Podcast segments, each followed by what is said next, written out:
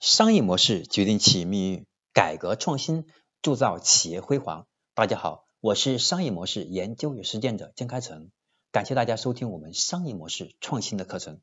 今天呢，我将和大家分享的是我们商业模式创新课程的第三百零四讲，如何做到知行合一。如果说知行本就合一，那为什么到处都能看到能知而不能行的情况呢？因为那些你无法做到的都是不是你的真正的知道。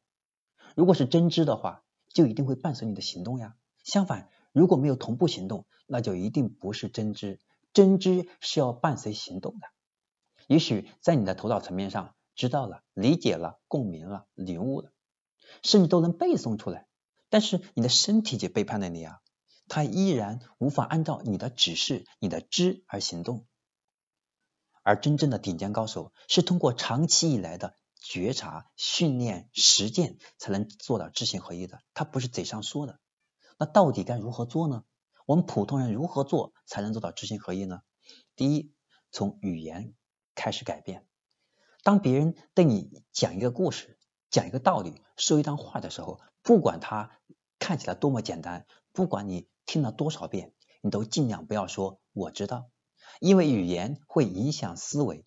当你改变口头禅我知道后，你的思维也会随之改变，这时你就形成了践行的可能。那么经常呢，我发现很多学员他们经常讲的一些话，我就挺害怕。害怕是什么？经常学员说我知道了，我听会，我听过，我知道。当他说这些话的时候，我就知道，只要他不能意识到他自己身上这个严重的问题，就是我知道，那他这辈子真的会很麻烦，会很头痛，他很难听进别人真正的良良言，他很难真正的改变，他的执行力很难快速的提升，因为他永远活在我知道你的世界里，他永远在我知道的世界里面看起来的进步，其实他没有成长，甚至在退步，因为他没有真正的觉察到这个问题，所以他的知和行是不能合一的。这是第一，从语言改变开始。第二，诚意。阻碍知行合一的关键是什么？答案是激发诚意。之前我一直都说健康很重要啊，但是每次去运动我可能就发懒了，然后就改变主意了，不去了，因为懒惰和感到麻烦，我就放弃了那个知。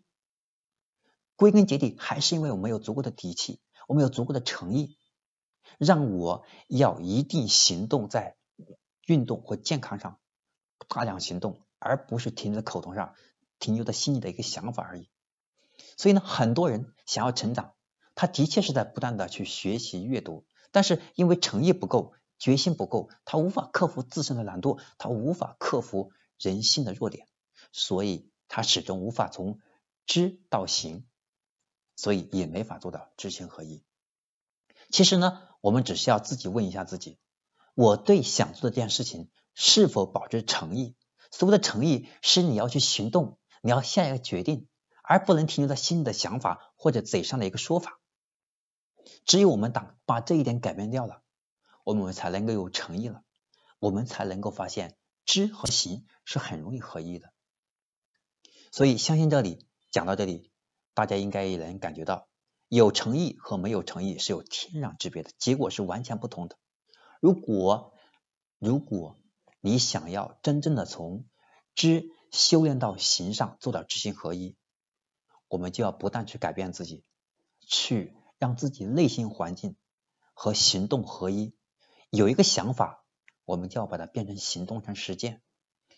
如果你不能如果你不能把行和知融合在一起，我们看起来学了很多知识，到最后也会是没有太大的用处。除了可以吹牛之外，它不能让我们变得更加有智慧，不能让我们的决策更加高效，不能让我们与人打交道，让自己和他人更舒服。那情商和智商也不能得到更好的成长，那我们学习是为了什么？因此我们讲，你如果能不断去修炼从知到行的过程，不断缩短这个转化时间，那么时间久了，知行合一就会成为一种真实的习惯。凡事只要是真知，就必然能在当下转化，化知为行，知行合一。到那时，什么缺乏行动力的问题，什么拖延的问题都不再是问题了，很快就能解决掉。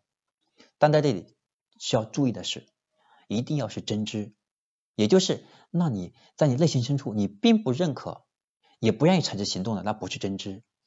那种别人要求你而不是你自己内心觉得重要的事情，那也不是真知。这是第二。第三，在事情上要做知行合一。知行合一不是空谈，用王阳明的话来讲，知行合一要在事上练，要在事情上去练，它不是一种口头上的表达而已。比如当你真正知道抱怨是一件对人对己都不好的时候，你应该立即停止抱怨。当你真正知道别人的情感也是情感，不能随意践踏时，你就会在人际交往中对他人抱以足够的同理心。当你真正知道成长最重要的是底层能力而不是知识获取的时候，你就会持续的在自己的底层能力上持续的用功。所以呢，知行合一就是要在一件件的事情上是历练，否则一切都是空谈，一切都没有意义，只是纯粹的知识罢了。最后，当我们真正领悟并且持续做到知行合一的时候，我们就能够意识到我们的境界比之前提升了很大一步。到那时才是真正质的变化，是一种飞跃。当它基本完成以后，我们就知道自己跨越人生中那个最重要也最艰难的门槛之一，来到了新的成长，来到了新的阶段，获得了新的人生一样，是一种非常重要的喜悦。今天讲的知行合一，你领悟了吗？如果你觉悟到了，那就赶紧行动吧。今天我们的分享就到这里要结束了，那么下一讲我将和大家分享的是第三百零五讲，成大事者必读金蝉定律。金蝉定律是什么？如何应用在生活工作上？这是我们下期的主题。我是商业模式研究与实践者江开成，我们今天到这里就结束了，我们下一讲再见。